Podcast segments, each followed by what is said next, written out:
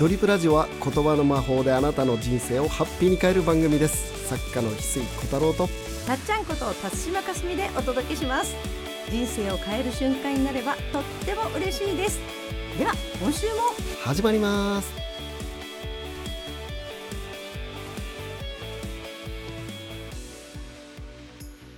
翡翠さん今日の名言は何ですか？今日の名言はですねリンゴが動くとき世界が動くですね。リンゴが動く。リンゴが動くときた食べるリンゴ。食べるリンゴ。はいはいはい。世界が動くっていうね。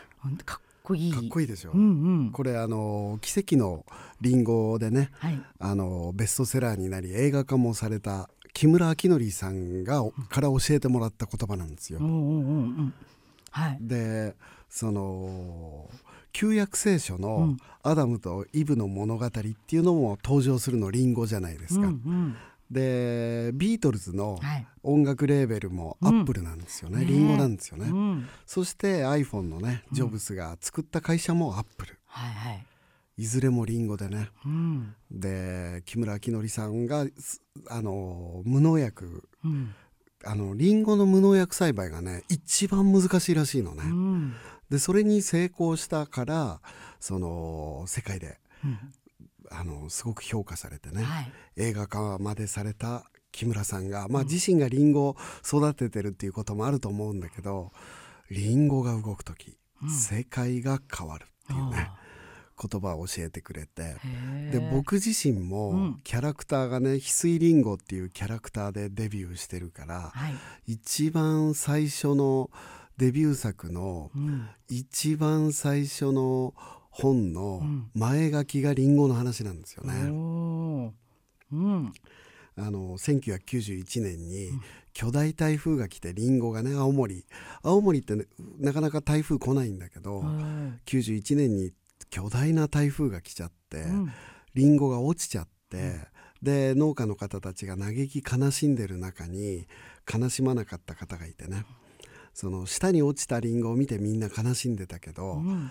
あの巨大台風でも落ちなかったリンゴがあるっていうことで、うん。その落ちない方を見て1個1,000円でうん。受験生にうん売り出したらすっごい喜ばれるんじゃない？うん。受験生落ちたくないから、うん。あの巨大台風でも落ちなかったリンゴっていうことで1個1,000円でね当時リンゴ100円200円のリンゴがうん。1個1,000円で6万個も飛ぶように売れてすごい。みんな農家の方たちが助かったっていうことがあるんだよね。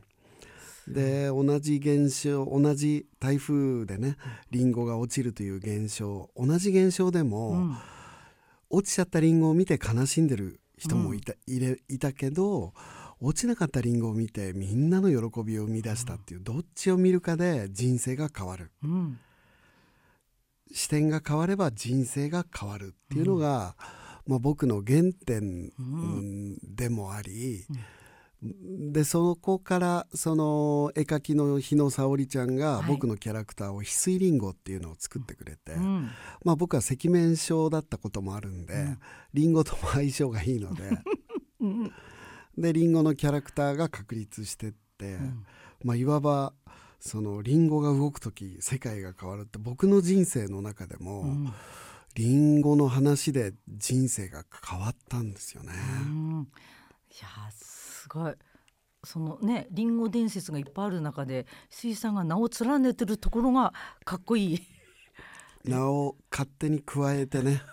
だってジョブズと。ジョブズとビーねトルズと。ビートルズと、ね、並んでる。木村明則さんとね。そうそうそう。あと聖書とね。すごくないそこに翡翠も勝手に加えて、うん。でリンゴが動く時ね、はい。世界が変わる。で今回ね、はい。この話はそのちょうどね毎年たっちゃんとやらせてもらってる翡翠ラボのですね、シーズン7がですね、はい。い、よいよ幕開けとなりまして、うん。で改めてシーズン7って何をすればいいのかっていうのを、もうずっと考えていて、はい。たっちゃんからね、詳細出してくれって言われたのが去年の時空フェスの前までにね出してくれって言われてたのが 確かに。12 10あれ時空フェスっていつでしたっけ？ね12月20去年の12月22からね、ほぼ2ヶ月ぐらい遅れてようやく。2ヶ月も経ってまあでもそれぐらい11月末からで言えば2ヶ月以上。そうですね。そうん。ようやくこれでいくっていうのが。はい。塾フェスでカード配りましたもん。そうそうそう。皆さんに先行案内。あの時何にも決まってない。いやひどいひどい タイトルとかイメージは決まってるんですよね。イメージ革命前夜っていうイメージだけでね、でたっちゃんが、うん。たまたまどうしても3月24日からスタートしたいっていうスタートの日だけは決まってたんだよね、うんうんでこの3月24日っていうのが、まさに革命前夜なんですようね、ん。で今回その翡翠ラボシーズン7っていうのは原点に立ち返って、うん。その自分を主人公とした物語を描いていくっていう原点返りがうん。すごくキーワードの一つで、まずはこのまずね翡翠ラボシーズン7って何するかって言ったら、まあ、僕の原点は物の見方なので、うん。このリンゴの話のように物の見方で全部変わっちゃうっていうのが僕の作家デビューでありうん。作家の核なので、はい。まずは物の見方を完璧にマスターしてもらう、ん。物の見方マスターをね、うん。翡翠ラボ入った人はみんな早い段階でなってもらって、はい。でそのスタートの日がね3月に24日っていうのも僕の原点の一つで、うん。でたっちゃんはもう3月24日からスタートしたいっていうのだけはね、もう譲らず前からあって スケジュールは大丈夫なのかみたいな。で、まあ、今回シーズン7ははい。原点尽くしなんだけど、うん。まあ、まずは物の見方ね。僕の原点である物の見方をしっかりお伝えした上で、あの3月24日っていうのは僕の人生に何て言うのかな学生時代に、うん。うんもう僕は涙が止まらなくなった人がいて、うん。感動してね。うん。それが坂本龍馬の人生に触れた時に涙が止まらなくなって僕なりの革命家になるって決めたのが坂本龍馬との学生時代出会いだったんだよね。うん。龍馬はそのどこからも血が流れない美しい革命を目指して自分のその人生を、それを脱藩してね、うん。当時脱藩するっていうのは重罪で、うん。下手したらもう首を落とされるぐらいの状況で、二度と故郷には戻れない。親族にも罰が及ぶっていうすごい重罪だったんだけど、龍馬は新しい日本新世界を見るためにあのー脱藩を決意する日が、脱藩を決意して脱藩した日が3月24日なんですよね。うんその脱藩する際に仲間たちには桜を見に行くって言ってね。うん。そして氏神様の神社にお参りしてそこから脱藩していくんだよね、うん。まさに龍馬にとっての革命前夜がはい。3月24日そこからスタートしたい。うん。革命前夜をスタートしたいっていうね。はい、生まれ育った場所で安心安全の場から出る勇気。そう。すごいことですよね。その龍馬の革命を踏み出した思いに、うん。そのそのエネルギーを借りようということで、はい。3月24日スタート、うん。そして龍馬のねその革命のもう由来の地に、はい。まあ、具体的に明かすとねその日ちょっとそこうん。いっぱいになっちゃうといけないので、ちょっとラジオでは明かさないですが、はい。由来の場所に行ってねあのー翡翠ラボシーズン7をうん。スタートしようと。はい。しかもそれにあたってスペシャルゲストの。はい。実はまあここではちょっとちょっと触れるだけにしますけど、はい。龍馬の魂と実はご縁が深いうん。長谷倉美幸さんにですねはい。来ていただいてうん。でまた長谷倉美幸さんには原点今回原点がテーマなので、に僕らのルーツ日本人縄文時代、大和言葉日本語その言霊の原点を長谷倉さんは言霊の研究家でもあるので、うん。言葉の角度から日本人のミッションを紐解いてもらうっていうこれまた原点帰りうのん。合宿をはい。みっちり濃厚にうんやっていただくというそしてねみんなで僕がすここのカツオのたたき大好きっていうところに行って、カツオのたたきをみんなで食べる。ここれも大事な動きの人ミッションなんですね。はい、うんうん。う んみんなで行くよ。高知のあそこのカツオのたたきめちゃめちゃ美味しいんですよ。僕はそのもうあのあすあのあそこの旅館の越前ガニと、うんあそこのカツオのたたきの塩っていうのは、はい心の中の二大巨頭としてあるんですね。あえてあそこのって言い方しますけどね。そうそうそうねもう地域はだいぶ絞られてきましたけど。はいうん。その二大巨頭のうちの。みんな。なでいただくというね、はそれがしあの翡翠ラボシーズン7い。いただくのが。カツオのたたきがはいはいラボセブンです。そうそうそう あとはねちょっとそのまずはそのものの見方をね、うんまあ、僕はずっと17年作家として研究してきたものの見方をね、うんもう早い段階でみんなにマスターしていただいて、そしてさらに僕が夢を叶えた原点である、うん。世界一ふざけた夢の叶え方」っていうね本で書いて「セカフザする」っていうふうに略された4人の仲間で応援し合っていくっていうのがね、あのセカフザするって読者さんの間で言われてるんですが、はい。まあその僕が願いを叶えた原点のセカフザっていうのを基盤に、うんでみんながこうしたいこんな未来を作りたいっていうのをシーズン7ではあの僕がね、まあ、伝え方のプロでもあるので、うん。伝え方プレゼンの仕方っていうのをお伝えするのでそこでみんながこんな未来を作っていきたいっていうのをプレゼン大会をして上位3名でね、うんうん。上位3名の人生が開けていくのを全員で応援するっていうのをはい。モデルケースとしてやってみたいんですね。おー。でその際に、うん。あこんな風にあの考えればいいんだっていうのを、3人の人生を題材に、うん。みんなで一緒に考えることで、うん。こういう風な時はこうすればいいのかっていうみんなその応援することでね、うん。それぞれ自分の人生にものすごく役立つと思うので3人の人生をうん応援するっていうことを初めて、うん。まあ、実験としてね、はい。翡翠ラボっていうのは実験室うん。ラボっていうのは実験室っていう意味なので、その実験そのね実験もしてみたいと。うん。その3人を、はい。とにかく僕らの参加者さんと僕の力でどこまでブレイクさせられるかっていうのを。もう行くしかないじゃないですかこれ。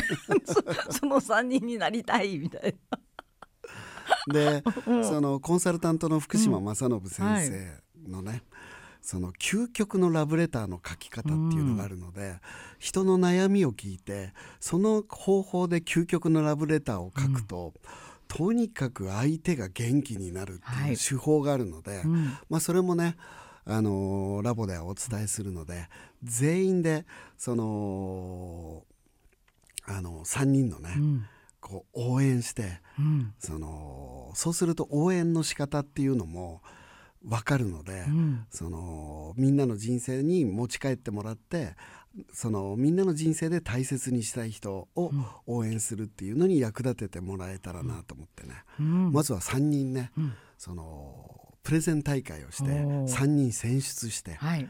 そしてその3人を、うんみんなでうん。ブレイクさせようっていう実験をね、ね新しい試うん。み、あ翡翠さんは何か企画を考える時に、うんうん。こういうことを考えてこういうキャッチを作るのかっていうのもね実地で見てもらえるんで、うん。あのみんなの力を結集してねうん。それをあの3人スターをお。あの生み出していきたい。わあ。ね、はい。参加してこそのチャレンジの一つなのでそうですね。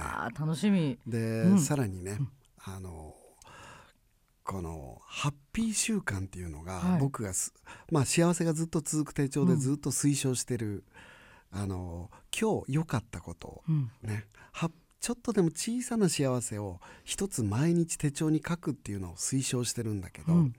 これをねそのいあの21日間15日だな、うん。15日続けるだけで幸せ度数が90数パーセントすごい上がるって分かってるんですね、うん。アメリカのペンシルベニア大学のマーティン・セリグマン教授の実験で分かっているので、21日やるだけでもすごいのでこれを7ヶ月間しっかりやっていくと小さなところに幸せを見見る訓練を、うん誰でもできる訓練だけど毎日やっていくとすっごい奇跡が起きていくので、うん。それをあのたっちゃんにね、毎月1回それをそのこんな今日それを続けてったらこんな奇跡が起きたっていうのをちょっとズームでねうんこれはたっちゃんに初めて言うけど、はい今聞いてたっちゃんにあのそれを運営してもらいたいと。はははいこれえこれ業務業務連絡。業務連絡で。今はいってなってますけど。だからそれを続けるだけでもうんでそれを7ヶ月間続けられた人には、うん。ちょっとスペシャルプレゼントも用意したいなと。あ振り落とされていくの？振り落とされてるけどあのーつあのー続けることはつつ、うん。ダメになっても続けてほしいけど、はいはいあのー全部続けた人にはちょっとね、うん。あのスペシャルなお。プレゼントを用意するっていう形でね、はい。その今ね大島さんがうん。それをねやってるんですよ、うんうん。感謝ワークっていう。ちょっとでもそのなんていうのかなそのいい方を見てうん。そして感謝できることをちゃんと上げていくっていうね、その1ヶ月間のやってったら、ものすごい奇跡が起きる人がたくさん出たんですよ。うん。それを実際に。でそれに僕も刺激を受けて、まああのすごい運の育て方でもね、もうそれをすると変わるっていうのは分かってるしこの手帳でね、7年続けてる幸せがずっと続く手帳のメインの、あのコンテンツなんだけどそれを実際にみんなでそのみんなでやると結構続くから、うんうん。そしてかんき起きた奇跡をシェアするのを聞くとどんどんまたそれが相乗効果で起きていくんで、うん。それもね加えた加えてね、うん。毎月1回その続けてってこんな変化起きたよっていうシェアする場をうん。ちょっとたっちゃんにね、あズームでやっていただく了解しました。あ実際発表の場があると思ったらね励みになるしそうなん本当に人やっぱり出すところが大事。そうなんですよ、うん。あのひやらせてもらってた翡翠塾でも、はい。すごい奇跡が起きる人がいて、うん。でそれは次の翡翠塾までにうん。発表したいからっていう、奇跡起きないかなっていうアンテナで1ヶ月過ごしてたそうなんですよ。うん。でそうするとね本当にアンテナ立ってると起きてくるのね。うん。うんなのでそういう。いう楽しみもあるので、ん。それもね、はい。楽しみにしていただければと思います。はい。今メモしました。はい、いや実際ね。はい。本当にあの、途中であのすでにご案内してる天竺マンのねあの特別合宿はちょはい。っとスペシャルバージョンとして、ラボに入った方にははい。超特別価格ってそうですね。いうのもあるので、のラボとはまた別枠なんですが、うん。そのセカフザする時に天竺マンのその、自動書記はい。ワークショップっていうのをうん。僕らね一回やらせてもらったらあまりにも素晴らしかったんで、これはちょっとそのセカフザする時のすっごくいい武器になるので、それもマスターしてほしいので、はい。ラボのメンバーはもうはい。特別にうん超安い価格で受けれるようにうんしてますので、はい、それと組み合わせてね、はい確実にみんなでもう特別の2024年をねどういう年にするかって今悩んでる方はいもうまず一歩踏み出してください。はいはい、ご一緒したいです。ぜひね、あのラボでお待ちしてます。はい、お待ちしてます。ありがとうございます。ありがとうございます。この星が銀河一楽しいドリームプラネットになるために日本の精神性を100年進化させたい。そのためにお送りしているドリプラジオ。あなたの心にそっと寄り添えるラジオになりたいです。大切なお友達にも紹介してもらえたら嬉しいです。翡翠小太郎と。たっちゃんでした。また来週。会いましょう